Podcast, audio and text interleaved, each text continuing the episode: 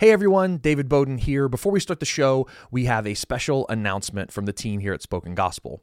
As we approach our summer film block, we're filming our final introductions for our whole project on the Bible, including books of the Bible like the book of Revelation and Chronicles, and it's going to be an amazing time. And we are almost finished funding our need for this film block, and we have about $30,000 left to cross the finish line. And we are asking you, our podcast listeners, to help make this possible. So please consider supporting our mission by visiting the Spoken Gospel website, clicking on donate, and contributing what you can. Whether you choose to donate once or monthly, we're so grateful for your support. Okay, now on with the show. Welcome to the Spoken Gospel Podcast. Spoken Gospel is a ministry that's dedicated to speaking the gospel out of every corner of Scripture. In Luke 24, Jesus told his disciples that every part of the Bible was about him. So each week, hosts David and Seth work through a passage of Scripture to see how it's all about Jesus and his good news. Let's jump in.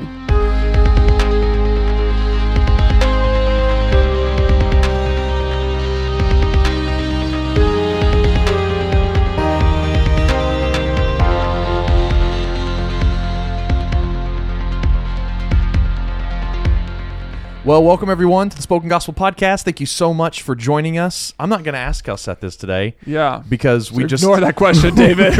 I if you, if this is your first episode somehow, I usually start the episode by asking how Seth Yeah. is. But we have just been contemplating and meditating on today's passage about how God is love, and we're both a bit of a wreck right now. So, yes. and if you haven't listened to Chris Renzima's song, Yes. God is Love, Yes. do so immediately. I'm actually I'm just gonna say this. I'm gonna put it at the end of the episode. Oh, the, the, the, The song. I think can I do that? can. I think I can. If not, we'll put it in the show notes. Yes, e- either in the show notes or the end of the episode, I'm gonna put the song there because it's amazing. Chris Renzima's "God Is Love." We were, we listened to it. and We just both looked up after it was over. and We were crying. We were so crying. It's fine. Um, so we're, we're totally ready for a We're podcast. totally ready for we're emotionally stable and ready for a podcast about one of the most famous passages in scripture. Yes, God is love. First John Um, uh, four. What is that? That's four eight. Eight? And then he says it Yes. again in four fifteen or fourteen. Okay, He says, yeah. it, he says it twice. Oh, Oh, there it is. 16, 16. Yep. Um, yeah. Yeah. One of the most famous passages in scripture. God is love. Totally. Also, probably one of the most easily misunderstood. What? It's so simple. It's so How simple. could someone misunderstand it? um, and so I was trying to figure out like why is it so difficult? Why is it so countercultural? So I, I was like, how can I just cut off our misunderstanding of this text at the knees? Hmm. okay. And I was like, well, I think we need to say up front that love is not a feeling. As far as John is concerned in this passage. Yeah, at least not primarily. Yeah. Not as John is concerned. Like when he writes the phrase "God is love," I don't think he's saying God has the capacity to feel affection, Although he does, although he does. but that's not what he's exactly saying. right, you and would I argue. think what is helpful for us in naming that is like yeah, because I'm exaggerating a little bit. Mhm, sure, It's like- sure. like- but it's like I think we use love to define almost everything. I just typed in love into news Uh-huh. today, and it was like why we need to learn to love GMOs, why pregnant so and so loves her new body, why LO, uh, uh, whoever. It's like I was like I think love is just this affection or even a willingness to buy and consume something. Totally. Oh, I mean, and, and love. I mean, it's love is a word, right? It Yeah. exists within language, and like all language, it evolves, Yeah. right? And so, love being an English word, you know, that Yeah. at one time had one meaning 600 years ago,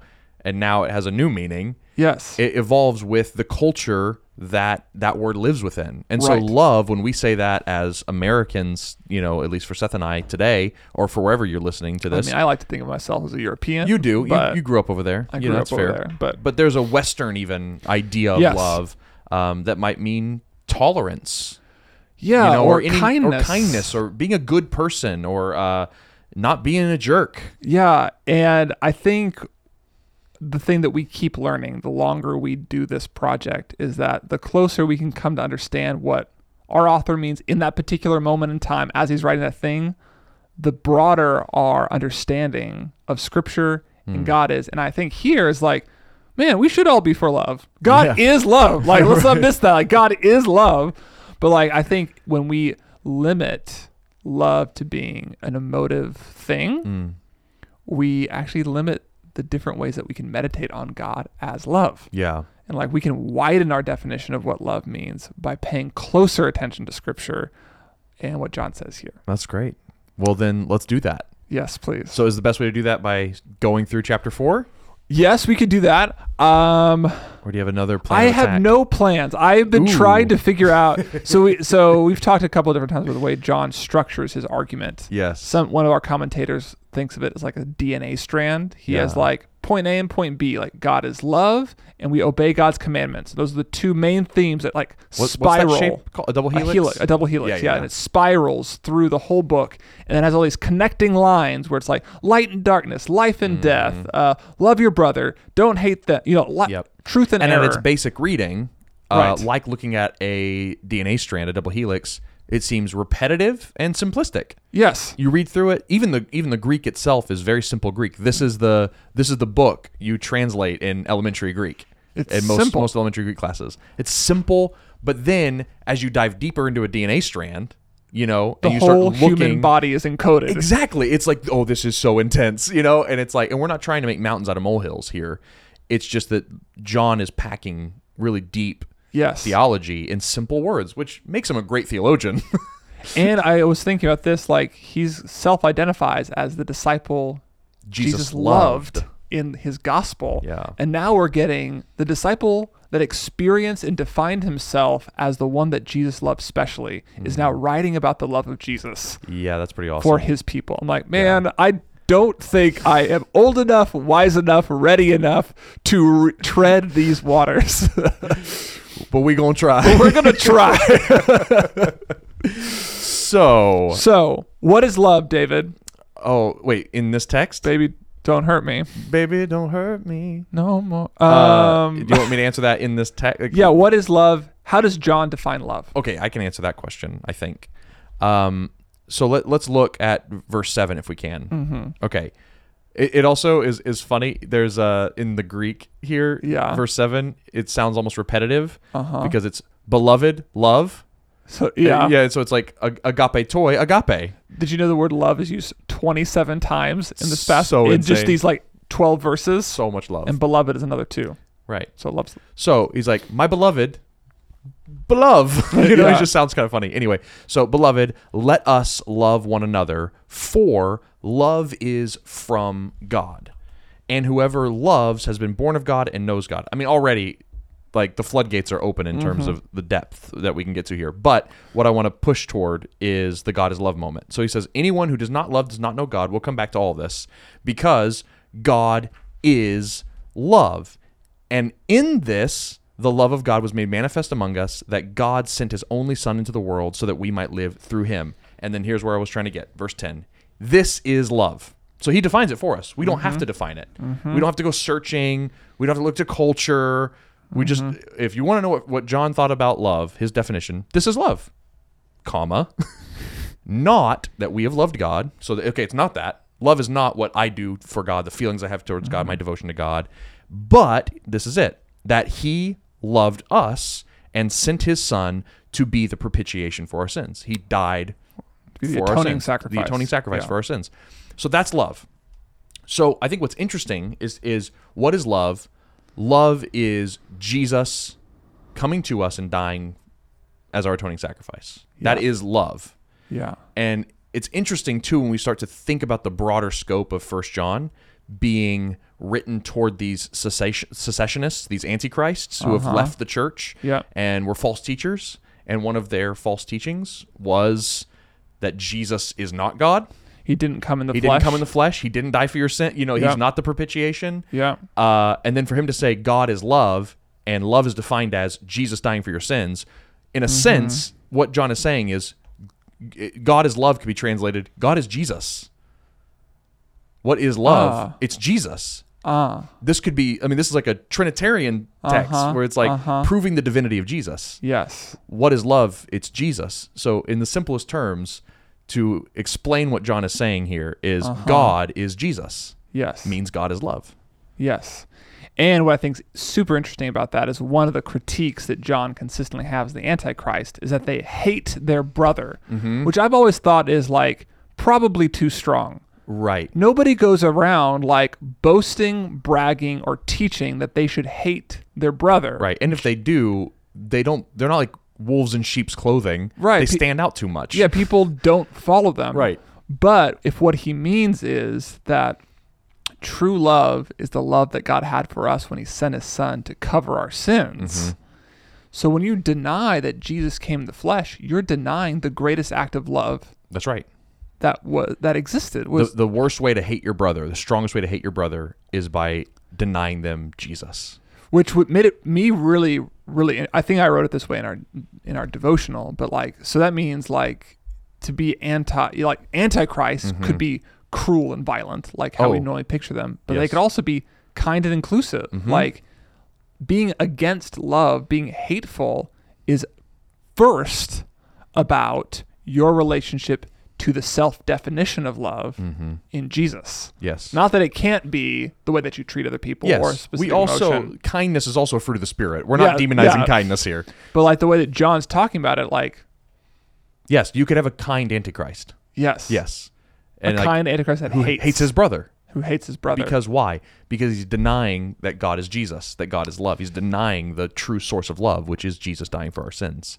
Um, so what, now uh, we could talk about the Antichrist some more if you want. Did you have another path you want to take? I could talk about the anti. I could always talk about the just- I could antichrist. I, did Antichrist all not day. get my fill from last week's podcast. We could continue, but there's so much that we haven't said already that I'm like nervous to move deeper into the antichrist. Oh, know. Can we move back? Let's go back. um, what John ends up focusing on throughout this is the ethical imperative to love your brother. Yes. That's like maybe even more so than God is love, although that grounds our love for one another. It's our love for others that he is continually hammering home to his people. Right. Beloved, let us love one another because love is from God. And whoever loves has been born of God and known God. Yes. Mm-hmm. Whoever does not love does not know God because God is love, Yes. shown primarily in Jesus' death for us Yes. to give us life. Yeah. Um, our love for one another. What does that mean? If we are defined, if John is defining love as like an atoning work Yes. for all of humanity, I can't atone for the sins of somebody else. Right. Right. What does that m- mean practically? And if it's not primarily an emotion of kindness or tolerance towards somebody, what is it? Yeah. So uh, there, there's a flow of argument that's happening that goes from God to Jesus and then from Jesus to us. So think about this. So you had God had a son who proved what love is by dying for us, right? And then those of us who it- like believe that, who put our trust in that, who love Jesus and are loved by Jesus and have our sins propitiated, you know, uh, we then enter into a new relationship, which he says here, we've now been born of God because we've been born of love. Yeah. Those of us who trust Jesus for our salvation are born of love, Mm-hmm. and now we become children of God. Who else was a child of God? Jesus. Jesus. He just said that. Right, right, right. Mm-hmm. His only son was Jesus, but now we are God's sons Mm-hmm. too. Well, God sent Jesus on a mission to be loved to the world in his unique way. So now, as God's children, he's sending us into the world to be loved in, an, in, in his unique way. Mm-hmm. This now, is- that doesn't mean that we go around, you know, we don't, we're not perfect. We can't be a propitiation, right? Yeah, yeah, yeah. but we can love as Jesus loved only like if and only Yeah. if we are filled with his spirit. Yeah. That's the that's the difference. Mm-hmm. And like Right. There's more to say And about that, I but- think uh, it's what, the way that you framed it too. So like propitiation, we talked a lot about this in our second. We, it's a covering over of our sins, and it Mm-hmm. just struck me like one of the ways that Paul talks about love is like it does not keep a record of wrongs. oh, totally. It's a covering over of Mm-hmm. wrongs. Like one of the way, one basic analogy Yep. is a covering over of wrongs. Another Yes. way I think we've talked about atonement is like taking responsibility for sins that are not your fault, Mm-hmm. that you didn't commit. It's easy to absorb the Mm. cost of somebody else's foolishness and somebody else's sins. And I think like if anybody's married or you know You has have- a deep friendship you have to do that. you have to do that all the time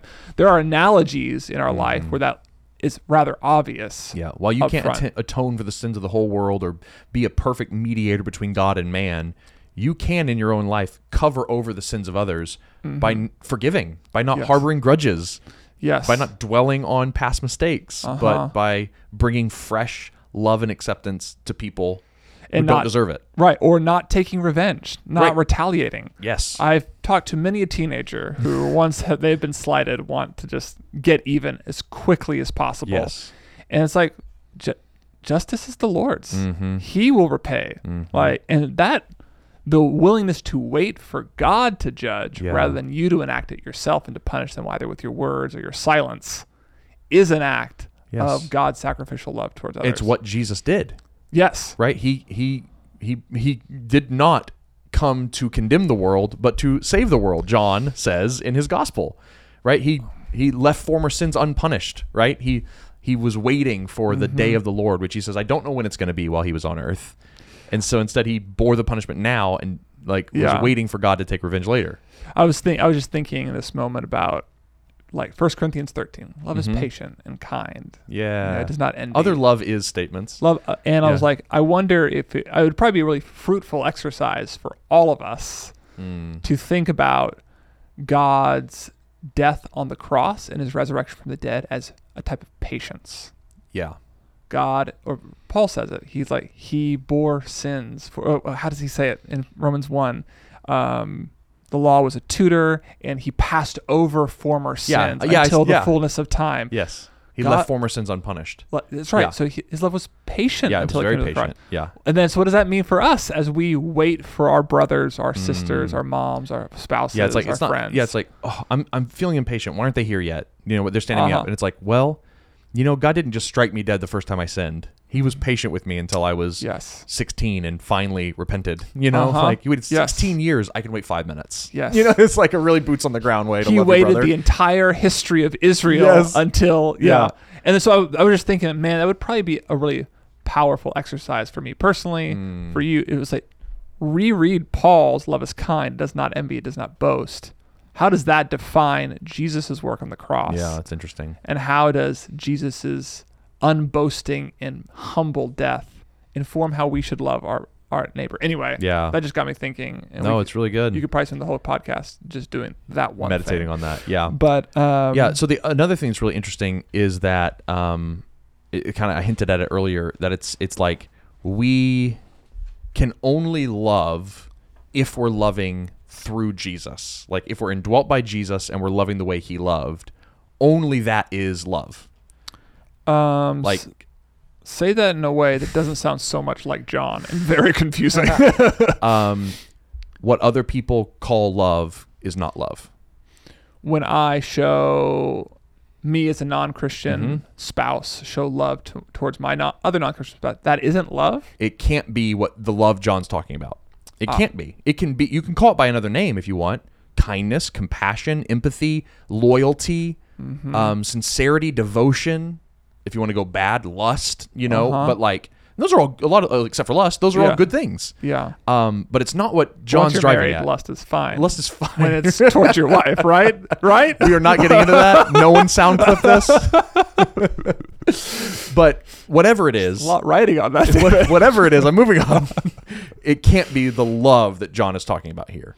And I Yeah. say that because the love that that John defines here is very narrow and specific. Uh-huh. And it can only be done by a person who has experienced the love of Jesus, is indwelt by the Holy Spirit, Mm-hmm. and is then loving with the same intention and motivation that Jesus had on the cross, which is a high order. Maybe this will help us get there because I'm still like, really? I can't say my non-Christians friend love each other. Like I can't say that. I mean, you could say it. But I, I but I think to get to Right. help me even it's like verse eight.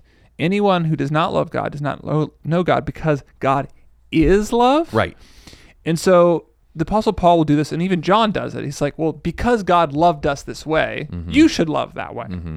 But this is a different statement. He's saying God in his own being is definitively love. Right. Love is one thing, It is God. and it's And No, no, it's- no. Love is not God. No, love God- is not- no, no, God is love. That's right. But it's defined by God. He's the keeper of the keys when it comes to the definition of what love is. Right. And so it would be impossible to Mm-hmm. to your point to be loving if God did not abide in you. Yes. Mm-hmm. If the definition of love, if love incarnate Right. does not live in you, you can't Yeah. love others. Let me I can get boots on the ground, Okay. I think. Okay. It'll take a little bit of time, but I can get there. I promise. Can I ask one Yes, question yeah, before you do sure, that? Yeah. Why doesn't John say that? Uh, it wasn't inspired to do so.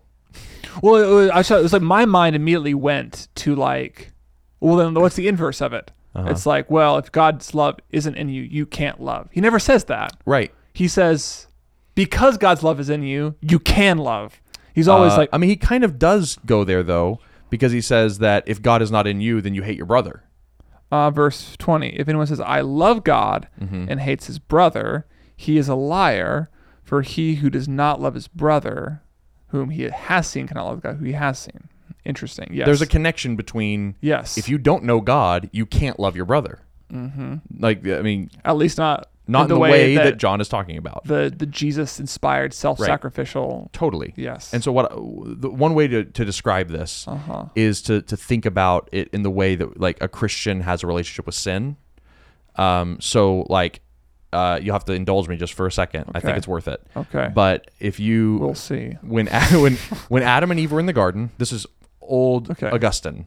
When Okay. Adam and Eve were in the garden, Uh-huh. they were able to sin and able to not sin. meaning that they had a choice They had a re- choice. a real choice to sin or not sin That's right. But after the fall, and death entered the world, and sin became our ruler, we only had one choice, which was no choice at all. We were not able not to sin. could only sin we could only sin. okay We had no choice. yeah I think in that same moment, you could say we were not able to love. Ah. But whenever Jesus like enters into us and we actually experience his love, we now become what Augustine called posse picare, posse non picare, which is the Latin for, a- again, going back to the Edenic state, able to uh, sin, but also finally able to not sin. And in the same way, I think as Christians, we have the ability non Christians don't have. We are able to love, but we're able, we're also able to not love. it's interesting you did a couple things there you basically equated sin with love or not Oh, no, loving. Yeah, I was But- saying, yeah, But he says in verse 20, and this is the commandment we have from God. Whoever loves God must also love his brother. John feels really comfortable conflating the commands of God uh-huh. to loving God and loving your brother. um, which is the command. the command. Uh, You know, Jesus was asked this question: What's the central, most important command in, Right. in the Old Testament? Love God, love your brother. After the fall, we were unable Yes, to love God and love our brother. We had no choice but to do those things. Right. Here's what I'm also thinking. Mhm. What if we added a word to our English word love Mm. to help us get closer to what John is saying here? Redemptive love. right. Yes, Without Christ, we can't redemptively love our Yes, friend. That's absolutely right. We can't re- Mm-hmm. either because we aren't redeemed and we can't love them in a redeemed way Yes. or in a redeeming way. yes. That and this is where I, and I think you're absolutely right to go here. This is where I was trying to get, where it's like because you could say, you know, the the whole Augustine, you, you're not able not to sin. You can only sin. It's like okay, so you're saying that a non-Christian when they give to a charity or when they uh, help an old lady across the street or when they tuck their kids into bed, they're sinning. You know, right, right, and right. it's like it's very controversial, but yes. You know, it's, I mean, and even the Bible backs this up. Anything that does not come from faith is sin. Like this is a this is a biblical idea, uh, and the reason is because your motivations are always polluted. You know, like your motivations are always self-preservation or comfort or care, Well- even care for another person, but they're not Maybe another way oriented to God. Well, another way to say it is like like John is simplifying. So what are we doing here? Mm-hmm. Yeah. God is love. God is redemptive love. He his son dies that way. And that God lives in you and you're supposed to live that way. And people who don't have that son, that God living in them can't love redemptively. Mm-hmm. Right. That means for all that love is outside of the the gospel community, outside of Christian community, it's never redemptive. It's not that. Yeah. It's not that. It Right. can't redeem. It can't save. It's good it's good. Yeah. There's It's- common grace. Yeah. but it's not redemptive. Um, and I'm wondering too, like, how much like that redemptive aspect makes something sin or not sin. Like the ability to, or the propensity to, or the inclination towards redemption Right. is the difference between sinning and not sinning, or even doing the right thing with the wrong motive and Right. doing the right thing with the right motive. Right. It's because doing the right thing with the right motive ultimately is redemptive. That's right. It brings God's kingdom one step further in the world. Yeah. While the other one, while might be a neutral good, can never be actively redemptive. Mm-hmm. That's right. Because it doesn't have the spirit that raised Jesus from the dead Right. indwelling that action. Yes. Yeah. Yes. I can. Yes. Absolutely. That's exactly what I'm driving at. Yep.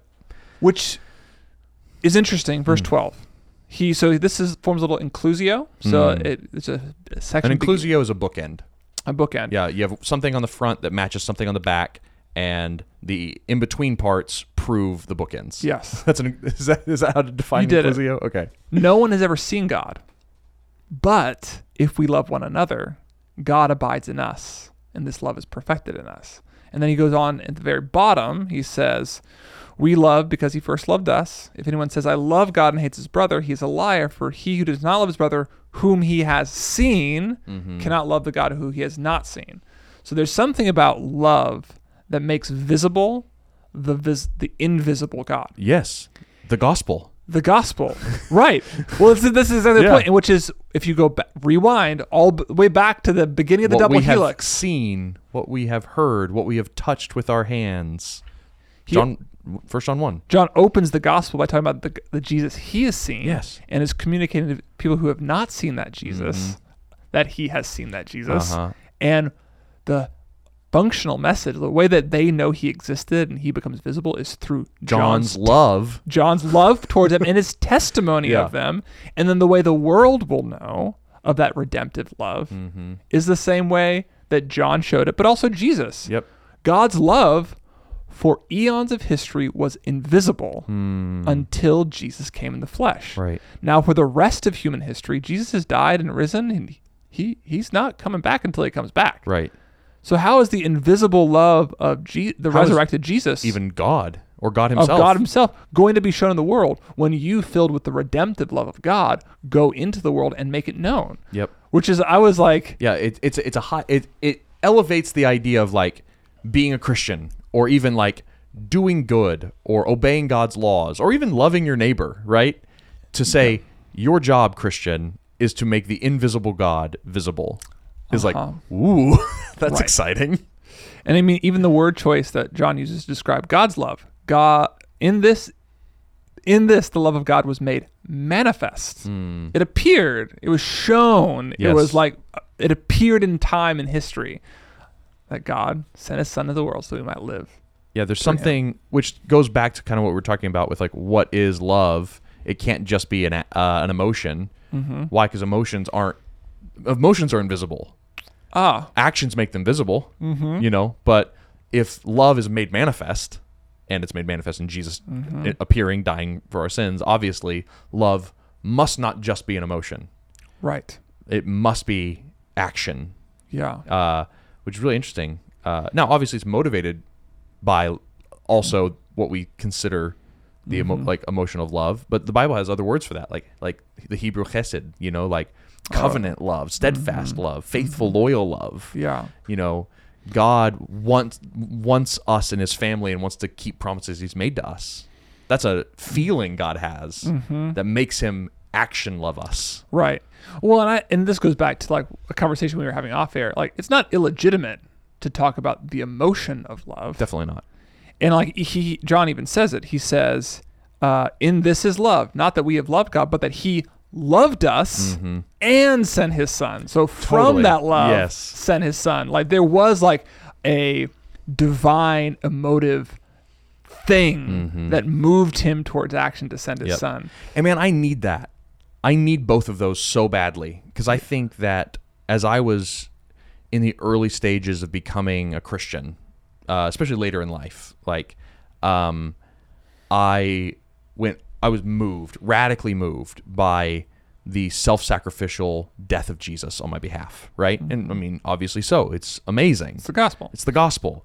Um, But if that is the only thing that I have, it can quickly become like, uh, well, I better l- like do good for others or whatever because Jesus died for me.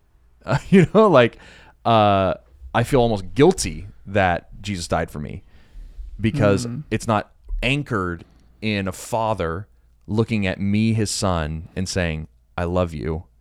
I'm going to die for you. Yeah. And like if I don't have that first I love you, I'm gonna I'm going to die for you, and I just have the I died for you, I can develop like a guilt complex. Like and I this is like this is just me personally. I'm not really exegeting first John here, but this is like I need God to love me, you know, so badly.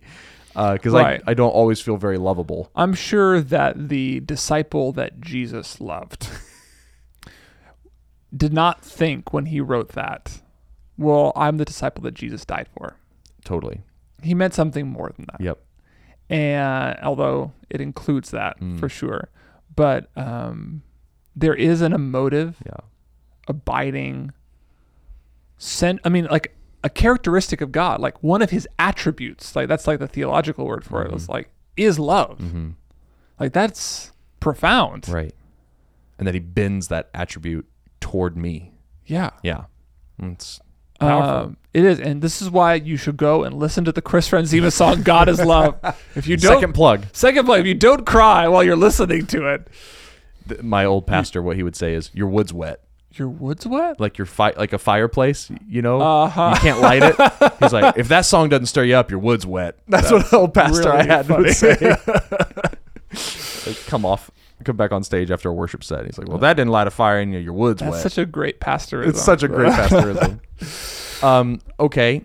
Uh, this is all really interesting. One thing we haven't talked about that is worth just backpedaling to for just a second is God is love, but in nowhere is First John insinuating that God is only love. no. Like people have tried to build a hierarchy of the attributes of God. That one attribute of God controls the other. So in so uh, in a similar structure, Hebrews says God is a consuming fire. Yeah. It's who He is. Yep. It's an attribute, you know. And it's like those are both true at the same time. W- It, it's not our job to say, well, God is supremely, controllingly love, and His consuming fire comes under that. right. Uh, and so, therefore, his consuming fire cannot be XYZ because that would not be loving. yes. But on the flip side, you, what we can say is since they go side by side, when God is acting like a consuming fire, it is love.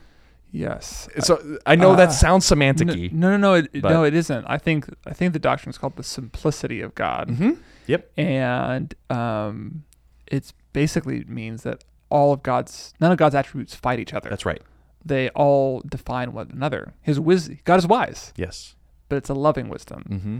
and His w- love is wise, Mm-hmm. and His anger is a loving anger, and it's like those things don't compete with one another. Right.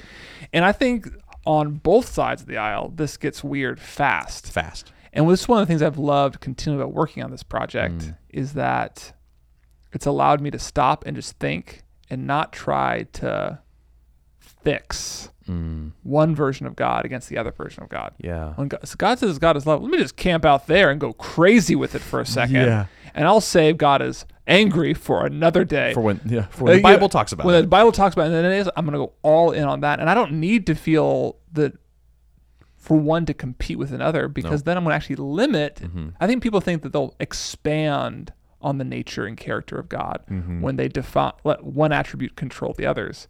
But it ends up just limiting them. It makes them Totally. less complex. It makes him one dimensional. makes them far more one dimensional. Yes. I mean, by definition, one dimensional. Right.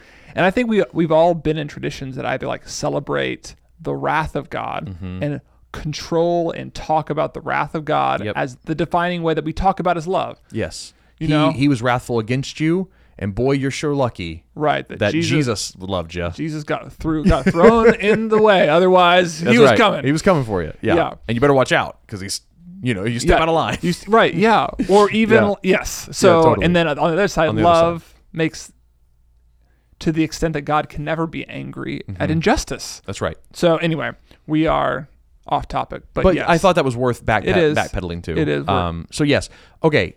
I think we need to move forward into this whole uh, uh, confidence, Mm-hmm. like proof idea, because there's a doctrine. God is love, Uh-huh. right? That it's who He is, and He died for our sins. there's That's an what we've ethical talked about. command. But then there's a there's the test, the ethical command of Uh-huh. love your brother. Like that's the test and Mm-hmm. the command is like if you do that, then we that's how you know that you are in the one who is love. If you love your brother. So again, we've come to this idea in John, I don't know, every episode Yeah, is this idea of how do you know you're saved? Mm-hmm. And it's usually something that is based on how you're behaving. yep, And this time it's do you love your brother? yeah, And especially how we've now defined it, do you redemptively love your brother? yes. Do you love your brother the way Jesus loved him? Yes. That's good. Here's what here's how this section begins. Okay. It's by this we know that we abide in him and he in us because he has given us his spirit. So he starts off with the Holy Spirit. Really important. And then he goes on and says, And we have seen and testify that the Father has sent his Son to be the Savior of the world. Whoever confesses that Jesus is the Son of God, God's abide in him. God abides in him, and he in God. Now, I think John says it more clearly in the Gospel of John, uh, John uh, 16, uh, sorry, 15, 26. He says, When the Holy Spirit comes, whom I will send from the Father, the Spirit of truth who goes out from the Father, he will testify about me and you also must testify for you have been with me from the beginning Hmm. so john goes all the way back when he he's like the holy spirit when he lives in you is proof that god is in you and what does the holy spirit do when he's inside you he tells other people that he's inside he, he Yeah. tells he tells about the love that we've just been talking He about bears fruit. yes Yeah.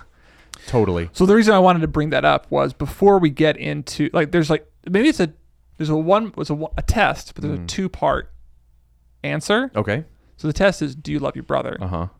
And the answer is, well, by the, the we know that you're in God because you're filled with the Holy Spirit and you say that Jesus came.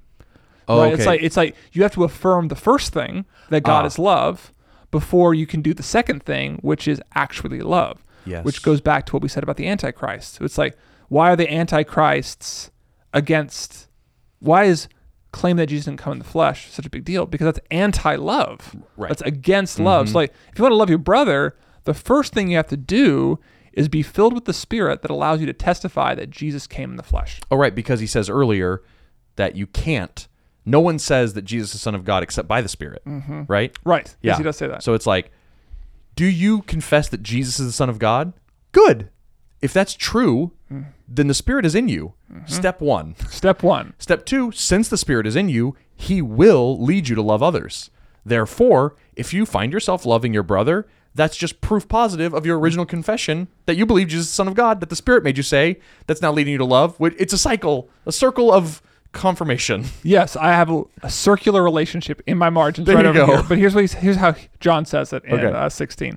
So, based on the fact that we have the Spirit and testify that Jesus came in the flesh in love to save us from our sin, we have come to know and to believe that the love that God has for us. God is love, and whoever abides in love abides in God, and God abides in him.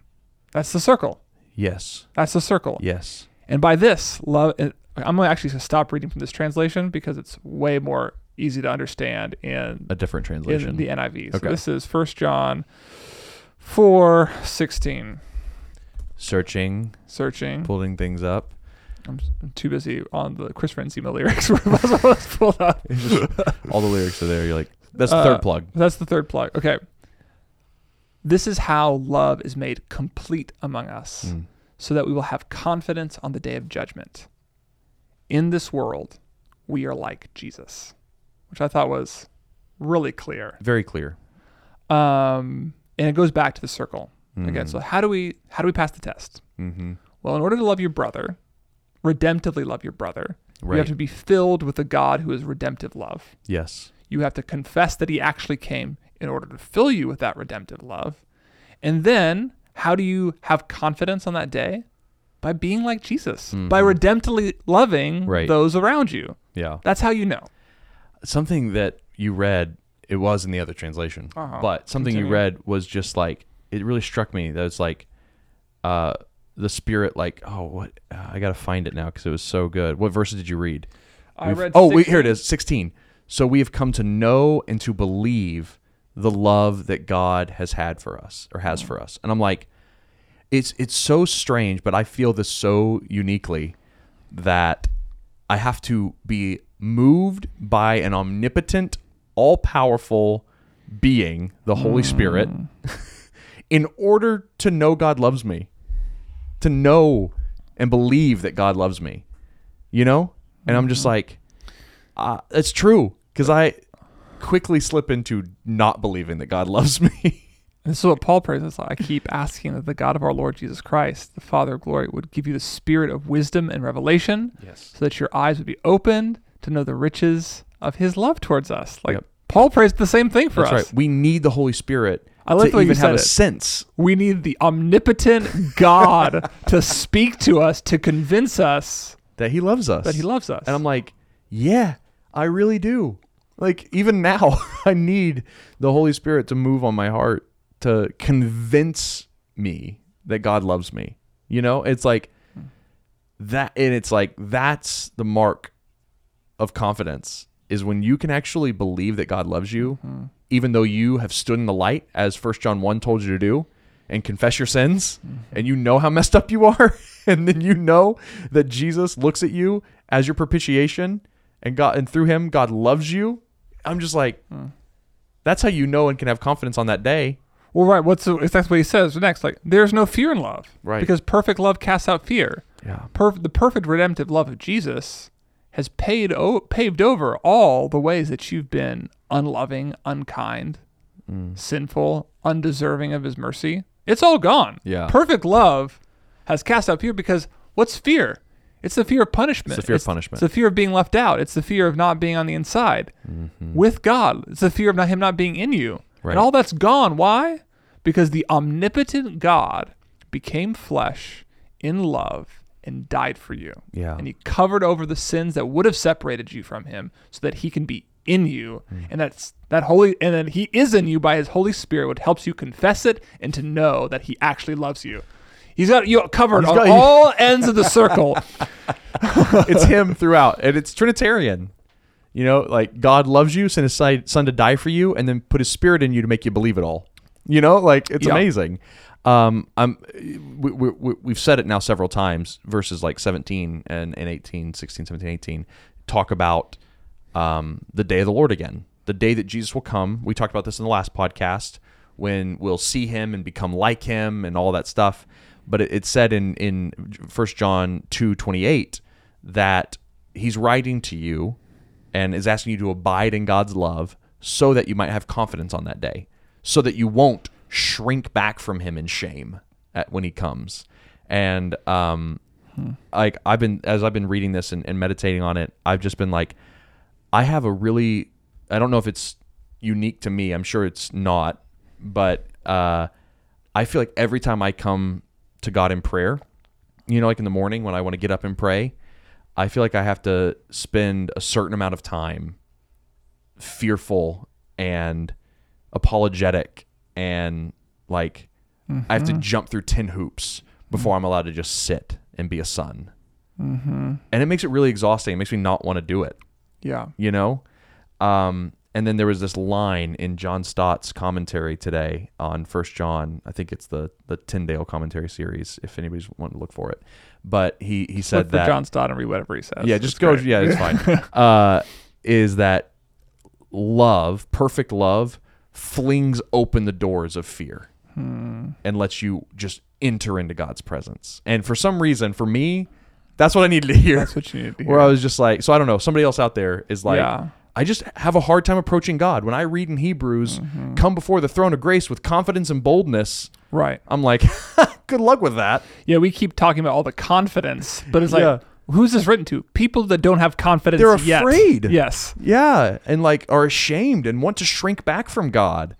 And it's like, okay, if that's you, God loves you and he died for you in redemptive love. And now he's putting his spirit in you to make your hard heart believe it. and it's like I was reading Peter Lighthart on the same idea, Yeah. and he was talking about the different ways you could fear God in Scripture. So you have like reverential fear, Mm-hmm. right. There's a good fear of the Lord. and the way that he defined the good fear of the Lord, it was like it's a fear that draws you closer. Mm. It's a fear that like it's the fear that you have as you step over the e, like near the edge of a cliff, but you want to look down. Right. It's like whoa, this What's- is cool. This is crazy. or it's like, or it's the fear like as you're you're in the stratosphere and you're about to hit zero g, and then you're drawn to the stars. Like that Mm. Yeah. moment of like, will we make it? Let's go. Like Whoa, that yeah. moment. Like that's that's reverential fear. It's Mm-hmm. the fear that draws you closer. like a thrill junkie. yes, Yeah, totally. and then there's a fear that makes you cower and shrink away. It's like God can't love me. God Mm. Right. would never love me. I don't love anybody redemptively like this Right. um and according to the bible i've never loved anybody redemptively you know like you know um Yeah. There- uh, yeah. and that, that makes you cower Mm-hmm. but you don't need to Mm-hmm. because perfect love Which is Jesus. which is jesus, Jesus is perfect love. casts out that fear Why? Because he died for the punishment. Because the fear, he says it here, fear comes from punishment. It's a Right. fear that when you draw near to God, ultimately, no matter how good you are, no matter what you do, no matter how much you self flagellate, no matter how many times you go to church, no matter how much you believe in Jesus, ultimately, it's not going to go well for you. He's going to punish you. Or if he doesn't punish you, you'll squeak by by the skin of your teeth. Or he'll like let you in, but kind of give you a dirty look. You know, like these are all thoughts I've had in my head. Yeah. And it's like, that's not true. He loves you with perfect love. Why? Because Jesus died to take away the punishment. There is no punishment left. You're just a child of God now. You're a son, you're a daughter of God, and He loves you like a son, like a daughter. uh yeah there's another song that I've, I've listened to a few times and there's this makes me the way that i shrink back is like the list goes on forever of the ways that i could be better in Hmm. my mind um, as if i could earn god's favor given time or at least congratulations Hmm. Oh, yeah. and i was like that's the the shrinking back the unconfidence that i always have like, i've got this long list god yeah. of all the ways that I could be better, and I know that I'm not. And I Yeah. just want you to pat me in the back. You know, like Yeah, I I'd be just like, hey, you marked off half the list. Congratulations. and it's like I'm just afraid that I'll never get that, totally. and I will. Yeah, yeah. And it's not about the list. It's not about the list. Yeah. I think I said it in our devotional. It's like I don't need to bring a list of all the things that I've done Right. uh, to prove that God loves me. I Because you've can- been covered.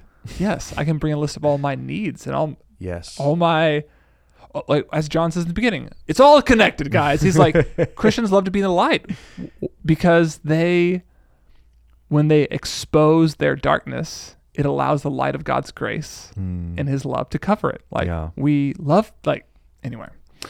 Yeah. If our uh, beloved, verse 21. Oh, yeah, I'm going back, but beloved, if our hearts condemn us, Mm-hmm. right? God is greater than our hearts. It just goes back to that, where it's just like, Yes. he is talking to those who feel condemned. Yeah. Clearly.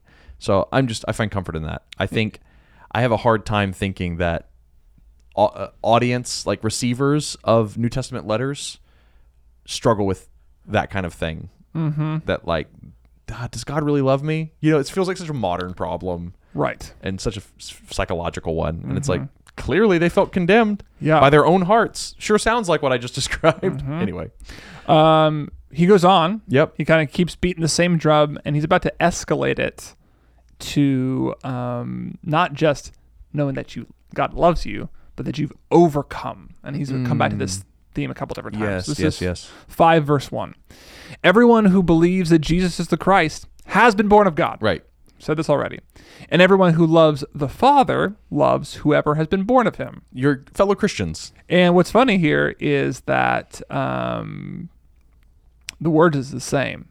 And everyone who loves the begetter loves those he begat. Like Uh-huh, it's the, the same, begotten. the begotten. It's the same Greek word used to describe both God and his children, Ah, yes. which is which is the same th- point he's been making the whole time. it's ab- all about abiding in Him. We're Uh-huh. a bunch of people abiding in Him. Yes. Yep. Um, and so, and then he goes, and now by this we know that we love the children of God. Okay. The begotten. So think about that. Uh-huh. This whole time, we have been concerned with how do we know God loves us. Right.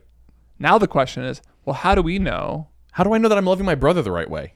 exactly? Great question. I'm dying for that answer. Right. And it goes back to what we said at the beginning. It's like redemptive love doesn't exist outside Right. of those filled Yeah. with the Holy you could Spirit. you could imagine our podcast listeners going, "Okay, Seth and David, you guys have set such a high bar for this kind of love that I apparently never did in my entire life and I can only do under the compulsion of the Spirit and it must be redemptive and Christ-like and self-sacrificial."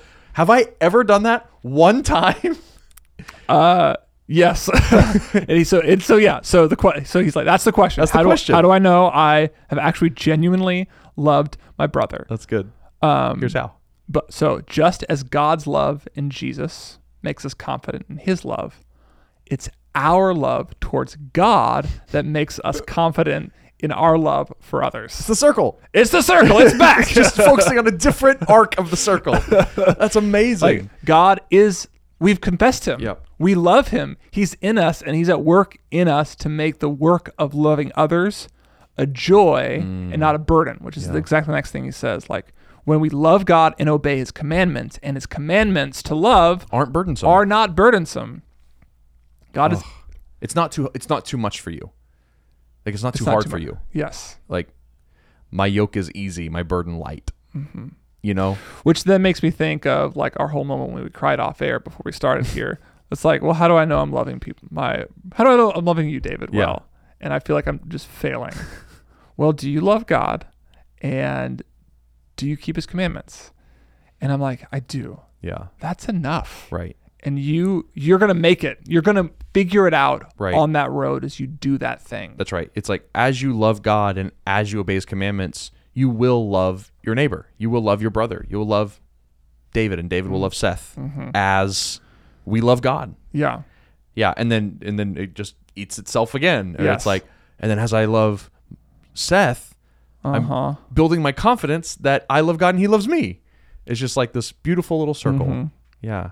It's not passive, as if like No. simply by loving God, I automatically redemptively love. Yeah. I've checked the You. box. I must clearly love my brother. there 'cause is I like sure love that God. obey the commandments part, which is like that active position, but it's Yes. Mm-hmm. also the active position of Jesus as he obeyed the will of the Father to do what? Be sent to die to give us life. right. It's not Yeah. enough to be like, okay, I finally feel like I have good feelings toward Seth, you know, toward my brother. I, like, I feel better about him. Yeah. what are you doing? it should Right. Mm-hmm. move you into action. Uh, which I think moving into action in redemptive love leads us to our last verse for today. Mm-hmm. Verse 5 Who is it that overcomes the world except the one who believes that Jesus is the Son of God? Mm-hmm. So, given all the context of everything we've just said, how does believing that Jesus is love, that Jesus is the Son of God, um, how does that make us overcome the world? Ah. For a second, I was like, wait, what question are we asking here? Well, maybe he answers it in verse four, Ooh. which we skipped over. Ooh. But uh, everyone who has been born of God overcomes the world. And this is the victory that has overcome the world. Mm-hmm. oh what is it what is the okay overcome the world sounds really crazy Right. what is it what does it mean to overcome the world i want to I'm, I'm loki and i want to rule the Yeah. world Yes. what does that what does that look like Our faith. having faith in Have- jesus Having faith in the Jesus who redemptively loved us, filled us with his spirit, empowers us to love and to obey his commandments so that we can know there's no fear in the last means day. you have overcome planet earth you've overcome planet Earth. I mean, what? How has he defined the world previously? uh the the the lust of the flesh the pride of eyes uh, Yeah. the- uh, you know Yeah, yeah yeah, and the lust the, of the flesh the lust of the eyes the pride of life and the world is the place where the Antichrist lives. yes It's like the the things that are most threatening to true love of God is the love of other things. Mm-hmm. Yeah. and the anti love of the antichrists, the ones that deny that Jesus came in the flesh. So, what is love? Like, how do you overcome those forces? By tr- Mm. believe by trusting, believing in Jesus. Yeah. And who is it that overcomes the world except the one who believes that Jesus is the Son of God? no one no one is no one overcomes the world except those who believe that jesus is the son of god Yes. uh, you could think of it like a cosmic battle that you have the world is is this huge oppressive force run by sin and Satan animating the antichrists, you know, like and we're all squished under it. We can't love. We can't have faith. We can't do anything. We can't do good, you know. We're all squished under it. How can you overcome that? How do you break free from the weight of the world when it's trying to squash you and your access to God? Have faith in Jesus, mm-hmm. and you overcome. Trust Jesus. Yeah, Love Jesus. that's it. I do think it's interesting that the only other time, as as far as my memory serves me now, that he's talked about the world is in a context where it's all about love, the loves of the world. Mm. Don't love the world. The loves the world offers you, the desires that it could give you, the lust that it Oh, sure, yeah. right. It's like It's at least a dominant theme if it's not every time. Right. Definitely. Yeah. um Yeah. The world offers you paltry loves, false loves, Mm-hmm. right? Some lust of the this is good for your flesh, this is good for your eyes. This will make you feel like you have a high position in this world that is squishing you. And it's like all fake. And Mm-hmm. the world tries to sell you fake loves. Yeah, it's like the difference between lusty love and redemptive love. Mm-hmm. Like you've got and like the lusty love of the world, peddled by the antichrists. Yep. Mm-hmm. That's all they want to sell you is lusty, passing away, diminishing returns love. It'll keep you under the world. But you can overcome that. Mm-hmm. There's a redemptive love offered by Jesus Yes. that grows and doesn't satisfy and doesn't pass away, but lasts beyond life. yeah. Yeah. That's good news. And that's good news. Well, friends, that was a fun episode. God is love. God is love. There it is.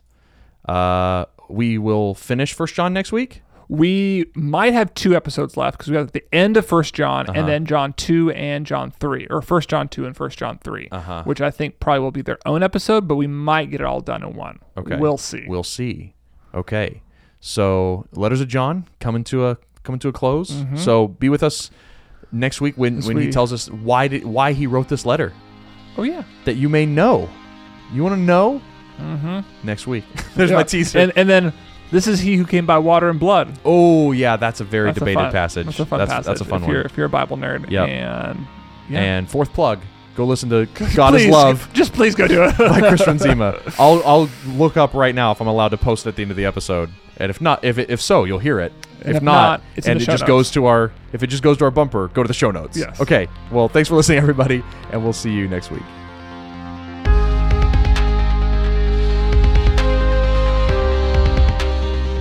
Thank you for listening to the Spoken Gospel Podcast. Spoken Gospel creates short films, devotionals, and podcasts like this one. Everything we make is free because of generous supporters like you. To see our resources, visit spokengospel.com or subscribe to our YouTube channel.